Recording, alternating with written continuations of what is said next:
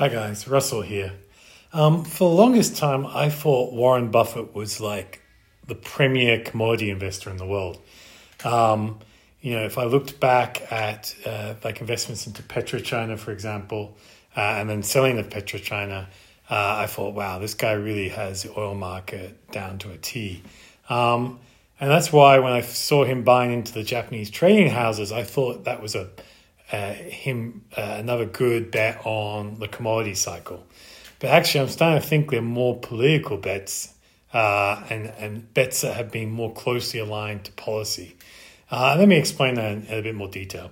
So, if you look at PetroChina, for those of you remember, he bought, started, he had almost 10% of PetroChina in around 2004. Um, and he then sold that. You know, that was a position he built up, and then sold it uh, in 2007 uh, not at the top, but pretty close to the top. Uh, PetroChina uh, was briefly the first trillion dollar company uh, before going sideways now or being range bound for like uh, you know, nearly 20 years.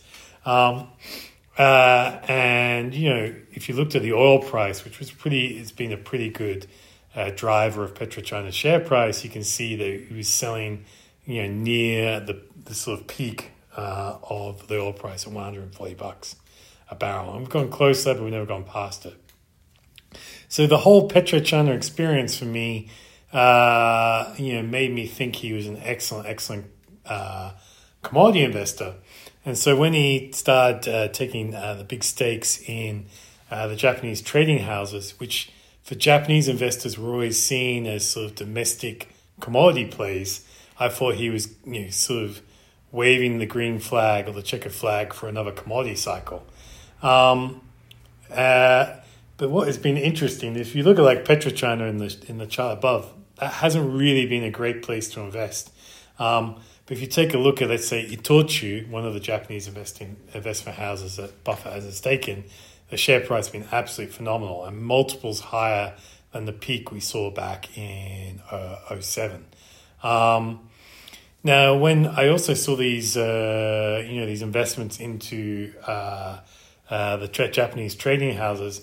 At the time, I was very excited by the uh, food, the idea of food inflation, of China becoming a, a, food importer, net food importer, just as China became a net oil importer back in sort of 2002.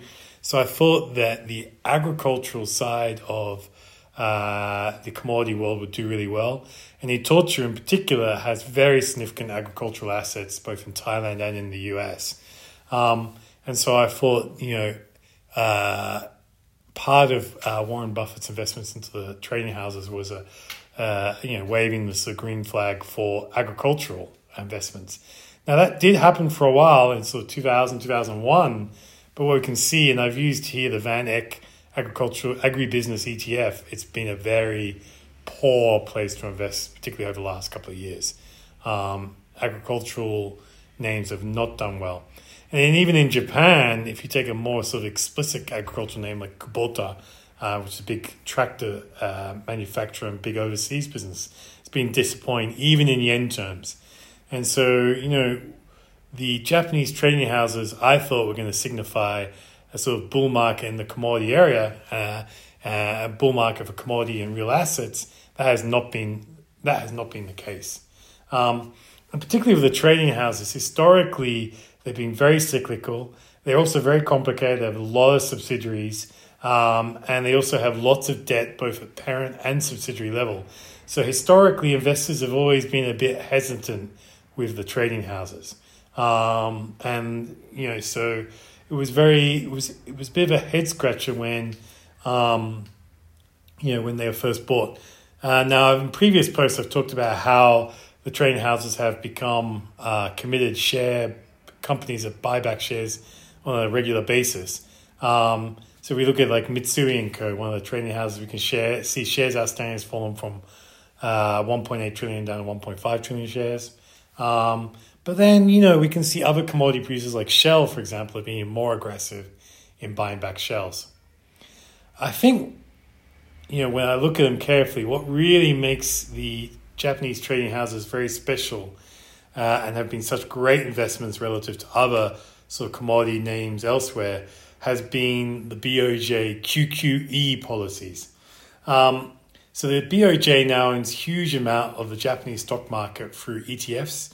Uh, they make up, up almost 80% of all ETF assets in Japan.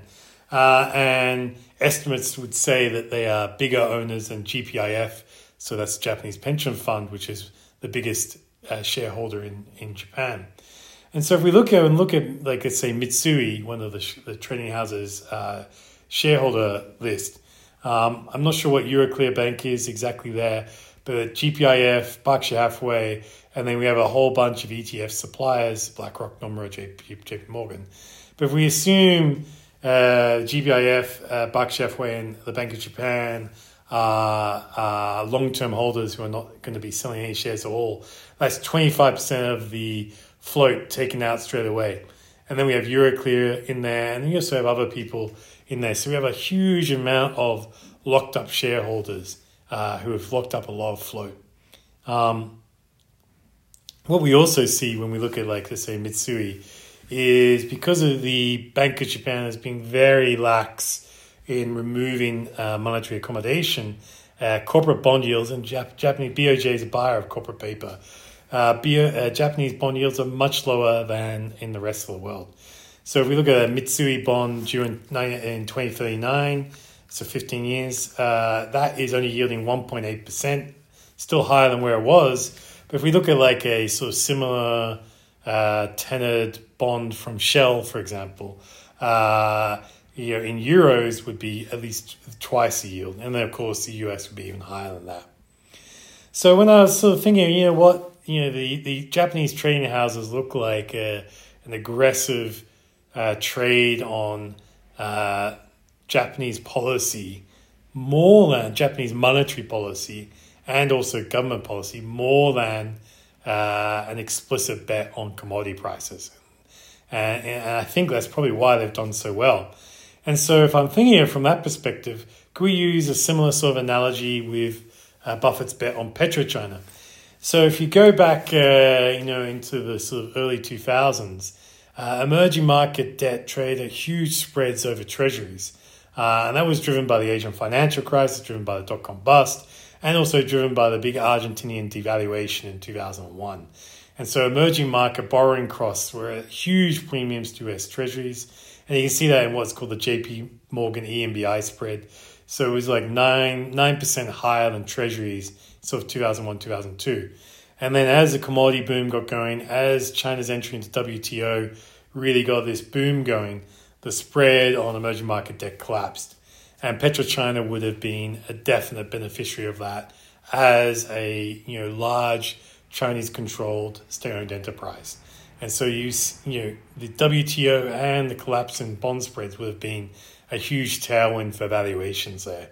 Uh, and so looking at the PetroChina's uh, sort of investment, it did combine, uh, I think, a combination of policy, credit, uh, and earnings to create a really powerful investment tailwind for that for that story. Um, and so for me, you know, when I thought about PetroChina, I saw it as a great macro story, um, a really good macro story. But now when I look at it, you know, having looked at what Warren Buffett's done with the Japanese trading houses, I can see it was also a good policy story, both from US uh, treatment of China into WTO and also from falling uh, corporate EMBI bond spreads. If we look at some other Chinese investments by Buffett that have recently exited, BYD, uh, which they bought back, I think, in 2007, 2008, um, for a long time did nothing. And then uh, when EV policy became incredibly supportive, the stock went ballistic and they've exited.